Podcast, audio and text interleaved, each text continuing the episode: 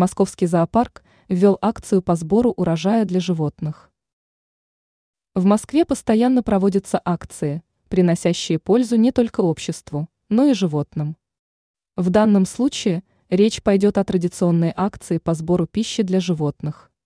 Как указывает телеграм-канал «Заосада», в Москве началась традиционная акция по сбору пищи для животных и птиц.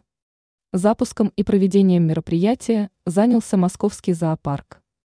Данная акция проводится в осеннее время, поскольку в этот период огороды, сады и поля приносят свои плоды. Отмечается, что традиционная акция началась с 15 сентября. Она продлится до конца осени.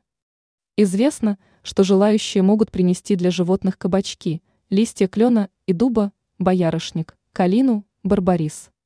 Кроме этого, в числе разрешенных лакомств находятся шишки сосны и кедра, а также кукуруза.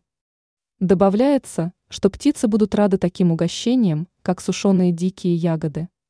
Отмечается, что желающие передать угощения для животных и птиц смогут сделать это по адресу улица Большая Грузинская, дом 1, строение 103.